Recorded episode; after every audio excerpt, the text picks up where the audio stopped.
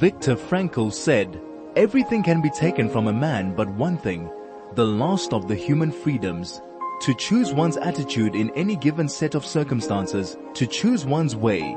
This is Finding Human with Sue Jackson. Stay tuned for the next hour as Sue explores the human psyche, what makes us tick and how to live better, more fulfilled and more meaningful lives. Only on 101.9 High FM.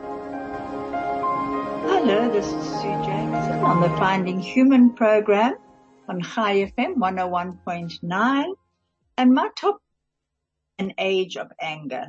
I decided to do this on my own because I wanted to discuss a few um, things that have happened lately since I've been in Israel and and now home. The, there's a, a very good quote by Eckhart Tolle. He says, "Where there is anger, there is always pain underneath." And if I think of the world today and that when I say the age of anger, it's, uh, it's actually heartbreaking to see the anger among young people, older people, all races. Uh, and, um, I, I, just believe that I've just come off the, um, I was watching Al Jazeera, then I was watching CNN and I thought to myself, why am I doing this to myself? Why should I actually get in touch with this anger that is in the world? And, and then I saw this on the back of a car the other day, a little sticker. It said, anger is one letter short of danger. And I thought, wow, how true, because with anger does come danger. And that danger can suddenly spill over into what we're seeing at the moment, which is a lot of chaos in the world. So today on the CNN program, uh, they were talking about the, there was an, a protester um, and against the Iranian um, government and how he he actually managed to escape uh, and he, he couldn't believe that he actually had managed to get to freedom, but he was terribly worried about his family back home. And then the Auckland flooding. I mean, you know, and they were expecting more water to come. And so it went on and on and on. And um, the world is beginning to feel helpless, I, I believe. People are feeling helpless. They're trying to con- take back control from anyone that, that they can blame for this feeling of helplessness. And so what are we seeing? We're seeing an exponential rise in hatred of minorities, anti-Semitism, Islamophobia, uh, Black Lives Matter. There are just, there's so much anger towards everybody at the moment. And, um, I couldn't help thinking, I was thinking of, uh, Leo Buscaglia, who talks about love, um, and I'm going to talk about that a bit later. But the more angry one becomes and the more, um, this hatred rises and the anger rises, the objects of hatred, they are there, we need more objects, uh, to hate and more causes to, to hate in this time of crisis.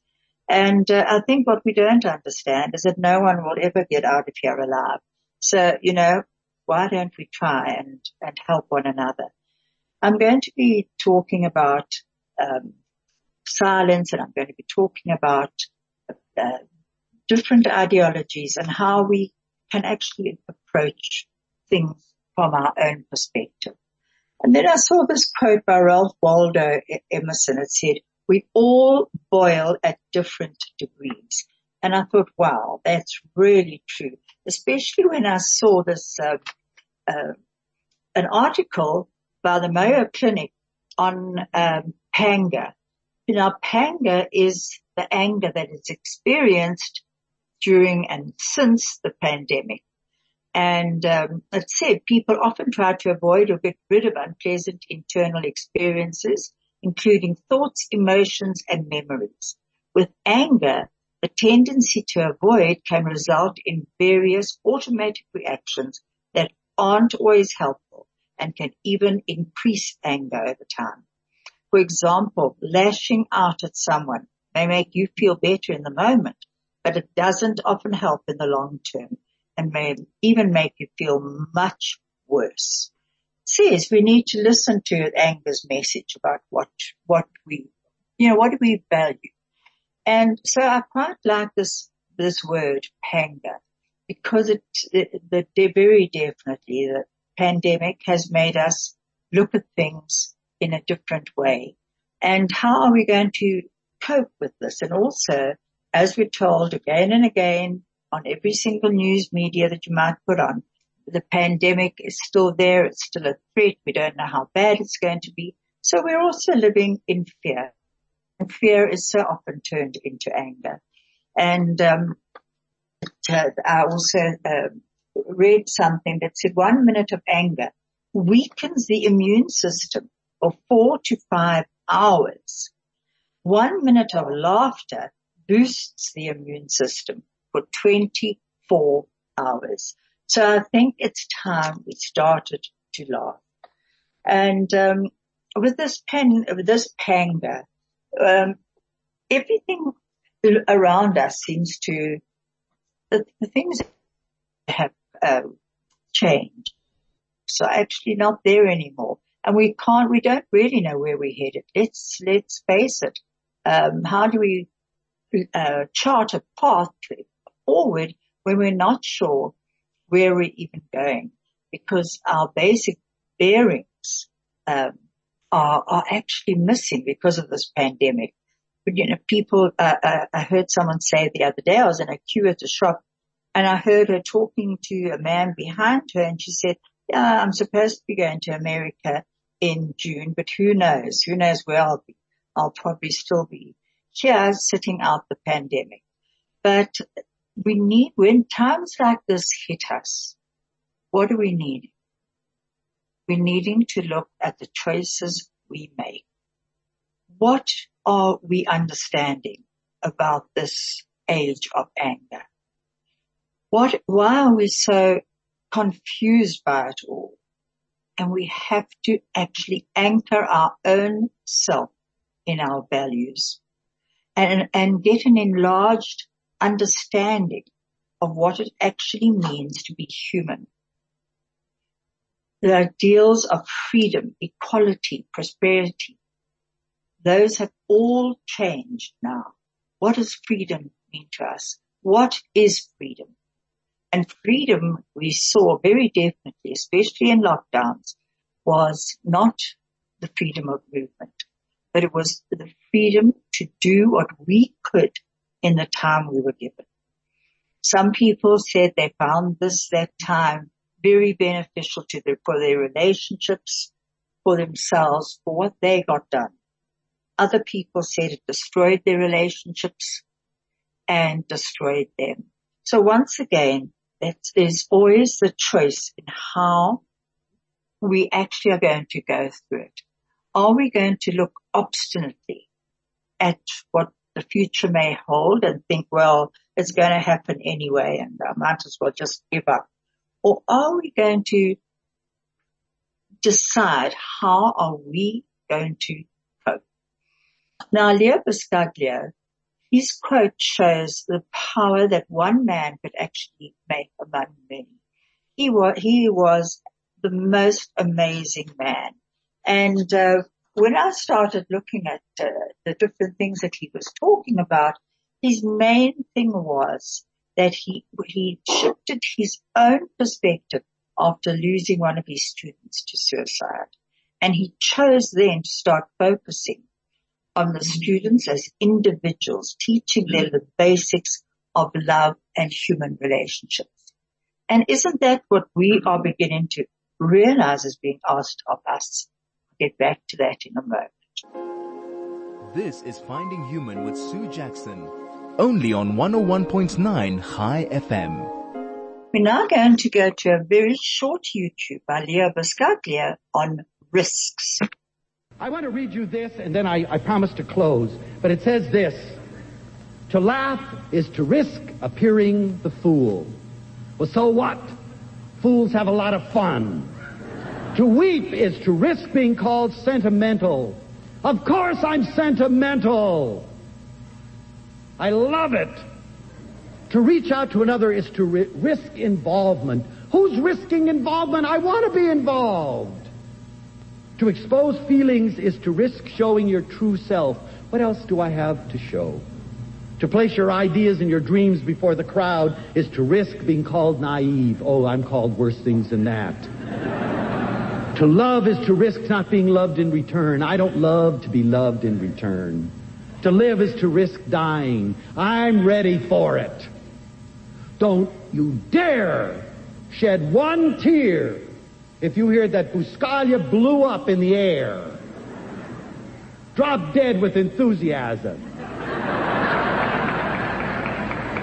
To hope is to risk despair, and to try is to risk failure. But risks must be taken because the greatest risk in life is to risk nothing. The person who risks nothing, does nothing, has nothing, is nothing, and becomes nothing. He may avoid suffering and sorrow, but he simply cannot learn and feel and change and grow and love and live.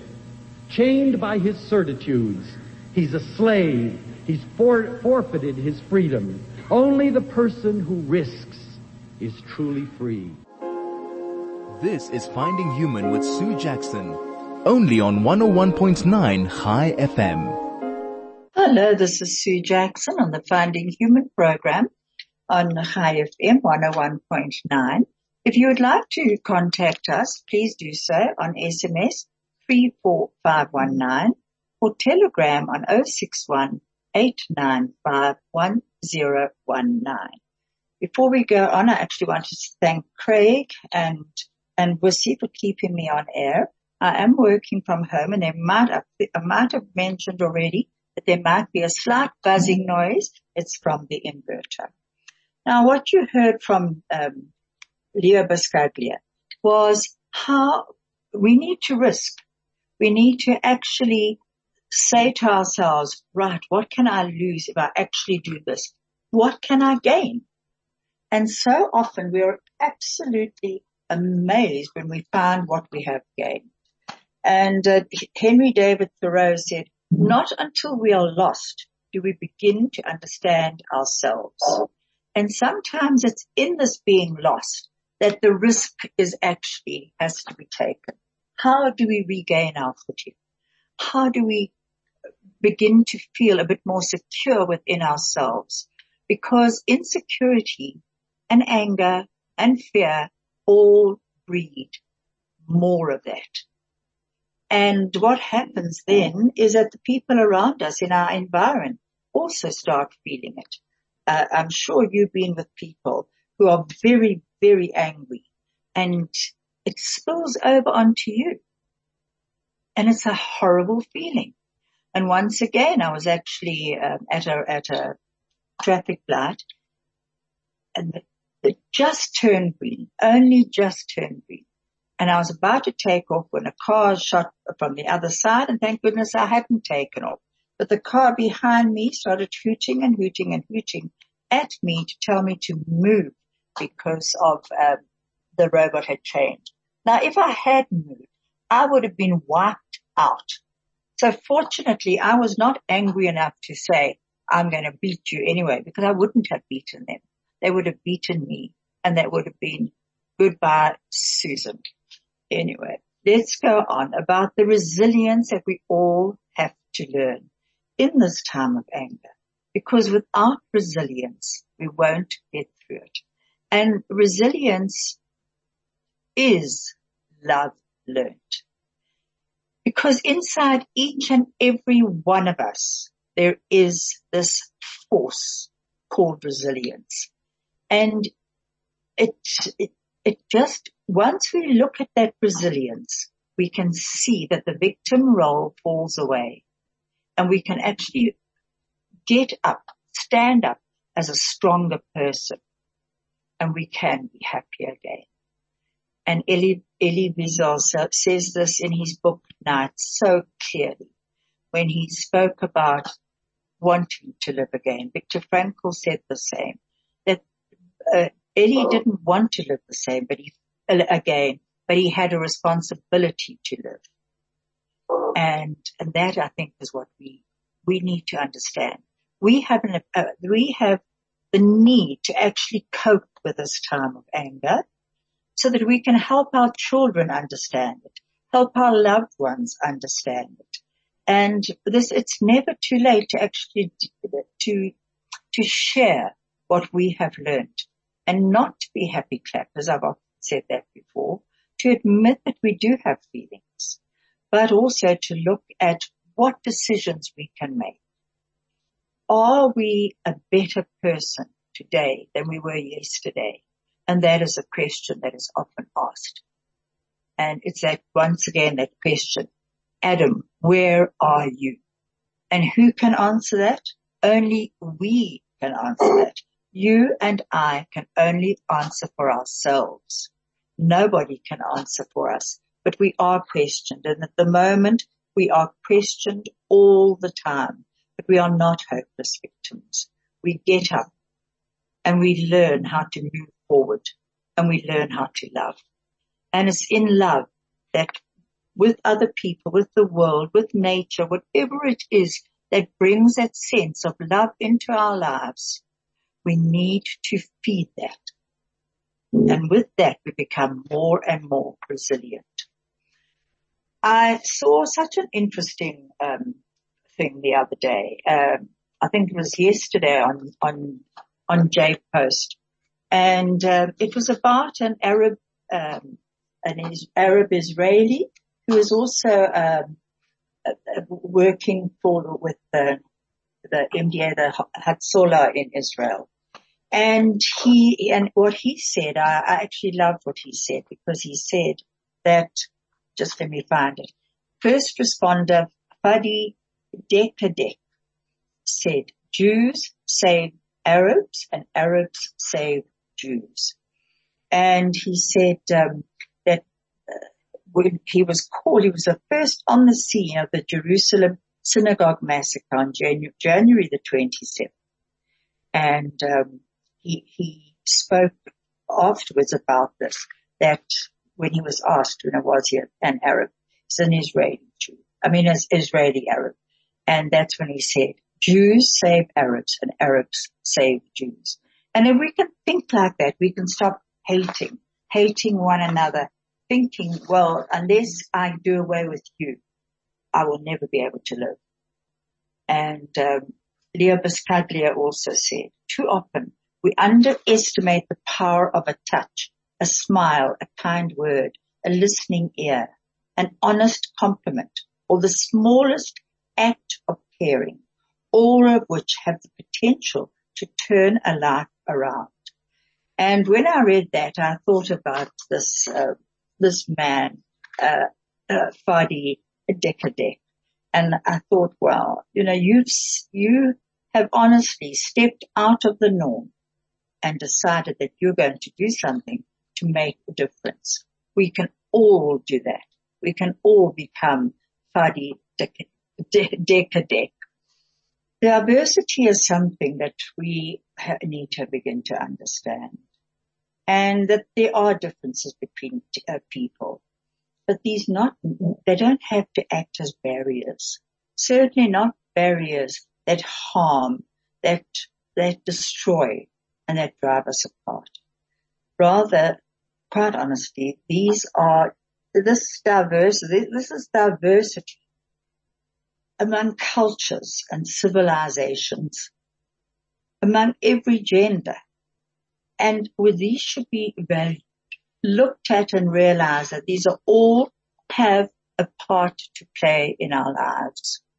Uh, it's like that song, all God's uh, creatures have a place in the world.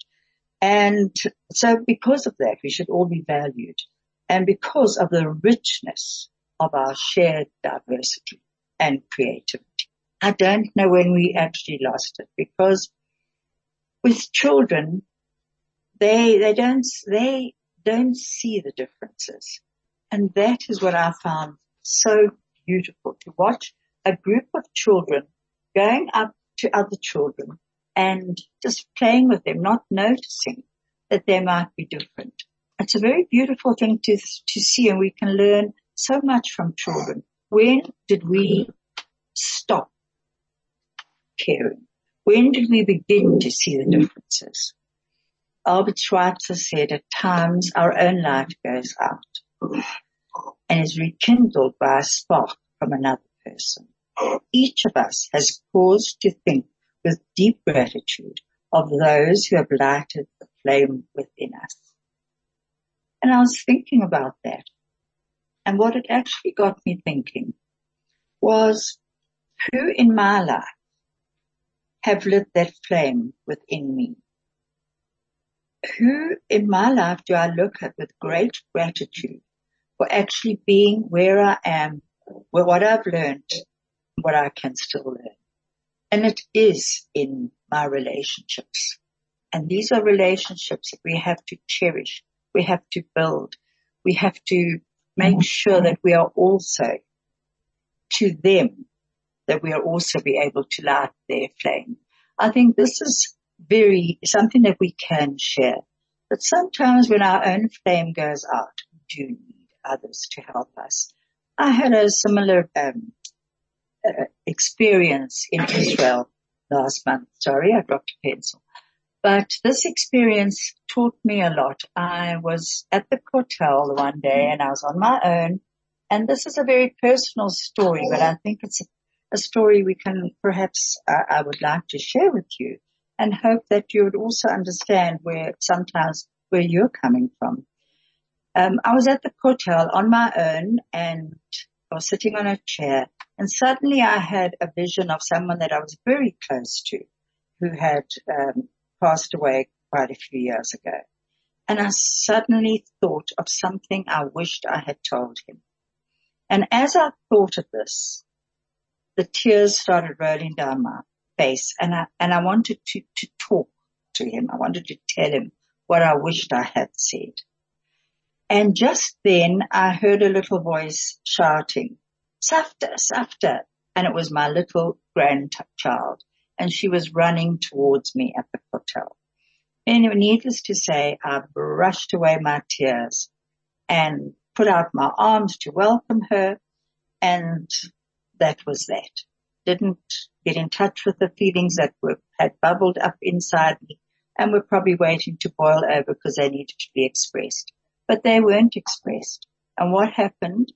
Within a few mm. hours, I lost my voice. Now, my voice is me. It is my work. Voice and words are, are how I interact with the world. All of a sudden, I couldn't rely on that. And we were there for a wedding and I, I were all the new people that I was meeting, the people that I knew at the wedding, I kept having to whisper, sorry, I can't talk. This went on and on and on. And the, the people who lit my flame from within and carried me through this were my husband, my children, my grandchildren. They, they made my, my in-law children. They made it a point of actually saying, sorry, but, uh, Safta's got laryngitis. What I didn't tell them at the time was that Safta didn't have laryngitis. Safta had actually just tried to swallow her feelings and instead had lost her voice. So when our own light does go out, we sometimes have to look deeper and see what is the meaning behind this. Um, when I came back, I actually went on to Louise Hay and I thought, right, let me see what Louise Hay's got to say about this. And, um, I, I actually, she didn't really say much about it, but she said, uh, it was in, in that heal your life of hers, you know, she said, the importance of listening in silence was very, very important. Well, I couldn't believe what I was actually hearing in the silence and probably hearing things that other people could never have, um, have heard. First of all, I realized that Jerusalem is an incredibly noisy city. Oh my word, the, the noise never ends and it goes on all night. I longed, to tell you the truth, for Friday afternoon and Shabbat because then no cars, very few cars on the road, all construction ended and it was quiet. There weren't hooters going, there weren't people. It was, it was quite amazing. But what, um, Louise Hayes says that, um, what we have to, uh, she said, I, I have derived a number of personal insight concerning losing my voice. First, a bit of background, and she said, I love to talk and I'm known to be a very talkative and animated person. I believe that one of my greatest strengths is my ability to communicate well through both writing and speaking. Well, she could have been speaking to, talking to me at the time. But um, what she did go on to say is that now it was time to listen. She has stated that her probable cause rings true for 95% of the time, which is that you have to listen more and uh, and also to express your anger. That if you really are feeling angry, as you you feel so mad that you can't speak, fear of speaking up, resentment at not being able to to speak up. She says these are all probably causes, probable causes of the laryngitis, and um, I've, I've had to look at that. There had been an incident when we arrived there of a lot of anger over, over a taxi driver. And once again, I did sort of keep my words um, to myself and probably had to speak up. So there we are. What, what am I, what was I being taught? I was being taught that I had to use my voice more constructively. And that, that was a, a good thing. And one of the other things that I want to talk about is on the news at the moment, there is so much of um, what happened with that. Um, what was his name? Uh, I'm just trying to think. In Memphis. Uh, anyway, I can't quite think of his name, but of the violent death that he at the at the hand uh, the hands of the Scorpion unit there, who who beat him to death, and um, it was too shocking to watch. I don't know if you saw that video, but Elie Wiesel said what hurts the victim most is not the cruelty of the oppressor, but the silence of the bystanders. And this was so, so relevant there. The bystanders doing nothing, even the ambulance drivers, the other um, policemen who were standing by while this man was being literally beaten to death. Thank you, Craig. This is Finding Human with Sue Jackson, only on 101.9 High FM. We're now going to be listening to another um, short YouTube, also by Leo Buscaglia, that love is the only truth. Have the courage to love. Since love costs nothing to give or to take, you've got nothing to lose. Keep and maintain your sense of humor. You're going to need it because in a crazy world, it's only your insanity that will keep you sane. You've gotta be a little nuts to survive. Remember that in spite of the propaganda to the contrary, there's plenty of love about. Feel it tonight. You'd have to be a zombie not to feel the vibrations of love, not to want to turn around and hug everybody in your environment. Remember that in spite of the propaganda to the contrary, there's plenty of love about. Most of us don't find it because we are very particular about finding our kind of love. You're gonna look forever. Don't wait for others to bring you love. Be aggressive. Generate it yourself.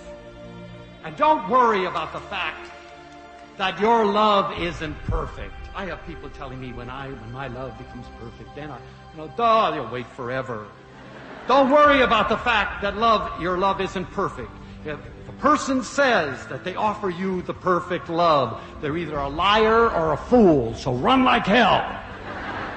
And no matter what else you've done of significance, it's a day wasted unless you've laughed, unless you've learned something new, and unless you've found someone or something new to love.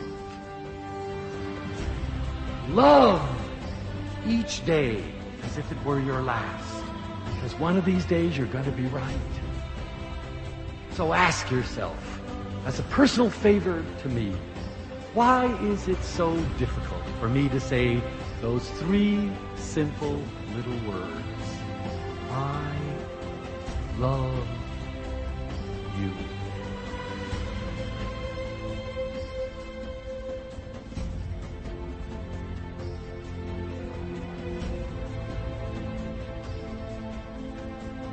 What power? Forget your ego! Get out of your own way! It's time you say to the people in your sphere. I love you. Oh, what an incredible feeling it gives you. And what an incredible feeling it gives them. And with those feelings, you have the power to soothe and to create and to build and to know what I always say we all must be striving for. Rapture. This is Finding Human with Sue Jackson, only on 101.9 Chai FM. Hello, this is Sue Jackson on the Finding Human program on 101.9 Chai FM.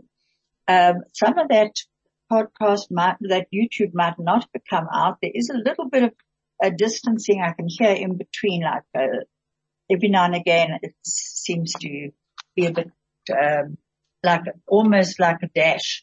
But anyway, uh, Leo Buscaglia said, value yourself. The only people who appreciate a doormat are people with dirty shoes. So I think often we're often told, you know, love yourself. Um, and that's what we need to do. And Elie Wiesel also said mankind must remember that peace is not God's gift to his creatures. It is our gift to each other. That in this world of anger, this world of, of um, violence in Ukraine and everywhere else, um, that's what we need to understand. It's our gift to each other. And we need to understand that also what Elie Wiesel said, we must always take sides. Neutrality helps oppressor, never the victim. Silence encourages the tormentor, never the tormented. And it's not always easy to talk out. It can be very scary to do so. But I think as, as he also said, the, the bystanders the bystanders who did nothing hurt the most. And we've just come from Holocaust Remembrance uh, Memorial Day. And if you actually think about so, so many of the people who've been interviewed, Holocaust survivors have said it was the, the indifference of the people standing by who did nothing, nothing at all to help. And I, again, I tell you that the opposite of love is not hatred, but indifference. Now I want to go on to a different subject. I'm sort of jumping from subject to subject. What I did, let me just finish about the, what I learned uh, in silence. What I learned in silence was that my own creativity in my head actually needed the silence because I wrote reams and reams of, of, uh, of a book that, that's been in my head. I, uh, it was, it was Shabbos. I didn't write it one day, but because of the silence, because I couldn't talk, the thoughts in my head actually were amplified. So it showed me that once one sen- uh, one uh, uh, sensory of your body goes, whether, whether it's smell, taste, sight, something else actually becomes uh, more refined, I suppose you could say, and more in tune. And that's what happened with my mind once I went into silence. It was, it was very strange to see other people's reactions also to me. Uh, many people, especially new, new people who never knew me before, kind of were very startled at this person who wasn't even talking. Sorry, I'm just taking a sip of water. Now, what the one thing that I also really love is what's called dark humor. And I think in, in our world today, we're needing this dark humor. Why do we laugh at things that aren't a laughing matter? And it says the famous psychiatrist and Holocaust survivor, Viktor Frankl, wrote that an outsider would be astonished to hear of the humor that existed in Auschwitz. He said humor was the soul's weapon uh, in the fight for self-preservation. But it goes on to say, in today's era of cancel culture and comedy by committee, it's the surest way to destroy a funny story to analyze it. And yet analysis, light-hearted at least, is what we propose to, that we, we need the, in the world at the moment. Then why we laugh at things that aren't a laughing matter? Um, uh, and he go, they go on to say that uh, in the late 1990s, librarians, librarians at the Vernadsky National Library of Ukraine came across hundreds of handwritten Yiddish lyrics and songs dating back to the Nazi occupation of Soviet Ukraine. They rediscovered in the music. And what did they rediscover when they was, when they found this music? It was their defiant, even crude and graphic lyrics was in fact that even amid unthinkable horror, Jewish people retained the capacity to laugh. And uh, there are boundaries for humor, obviously, but um, it depends on, on how you actually take it. And that got me thinking about a, a post that came through. It said uh, it was a, a, a picture of a, of a road filled with potholes, potholes everywhere. And the, the caption said, in England, they drive on the left. Where I live, we drive on what's left.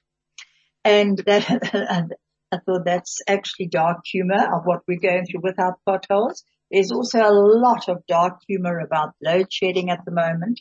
And um, um, Viktor Frankl said that uh, the attempt to develop a sense of humor and to see things in a humorous light is some kind of a trick learned while mastering the art of living. So there we are. It's the art of living. Now, who do we know also who does this? And who did I think of immediately was Zapiro, Aka Jonathan Shapiro and he's an editorial cartoonist for the Sunday Times, Daily Maverick, Mail and Guardian. Uh, he's he's very well known, certainly around the world and in South Africa. Thank you, Craig.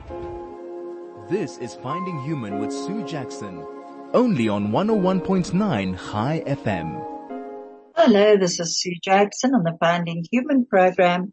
Time is going very quickly, but it's always nice to be back with you um, I was thinking also about Jonathan, uh, well, Zapiro, let's call him Zapiro, and how to some people it's very offensive, but I think often dark humor is offensive, but it depends on who's actually doing it. So if it's, the strange thing is that if it's, uh, as, uh, Frankl said in the camps, making fun of what was going, what was happening to them or laughing with each other, that that was a, a, a weapon of this, of the soul. But it depends because we cannot make jokes about other people. I do believe that that is actually an insult. They're not going to laugh at it. Something like the potholes, something like load shedding, we can obviously laugh at. But if we had to make a joke about the apartheid years, about the aborigines, about the slave trade, we don't have the right to ever think that that is funny. But Mark Twain said, with courage you'll dare to take risks, have the strength to be compassionate and the wisdom to be humble. Courage is the foundation of integrity. I think integrity needs to come in where humor is as well if we are thinking of the humor for anybody else. I was, I started this uh, program by talking about anger. And with anger comes fear. That's exactly what Eckhart Tolle said. That um, where there is anger, there's always pain underneath, and there's also fear. And where does this fear come from? If I had to ask you what your fear is for the next year, you would give me a very different answer to the one that I would get from, say, my grandchild. And even then it depended on the age of the grandchild. Everyone at the moment has got a lot of fear. And we're all trying to, to deal with that fear in many ways. And Khalil Gibran said, and I'd like to read this slowly to you. It is said that before entering the sea, a river trembles with fear. She looks back at the path she has traveled from the peaks of the mountains the long winding road crossing forests and villages. And in front of her, she sees an ocean so vast that to enter there seems nothing more than to disappear forever. But there is no other way. The river cannot go back. Nobody can go back. To go back is impossible in existence. The river needs to take the risk of entering the ocean because only then will fear disappear. Because that's where the river will know it's not about disappearing into the ocean, but of becoming the ocean. All of us need to understand we all have a place in this world. We all have um, a reason that we are here. And Jonathan Sacks said, as I end, I'd like this. It is the space we create for one another that allows love to be like sunlight to a flower. The role of love, both human and divine, is in the lovely phrase of Irish poet John O'Donohue to bless the space between us. I bless the space between us all. Thank you for listening. Thank you, Craig, and thank you, Lucy.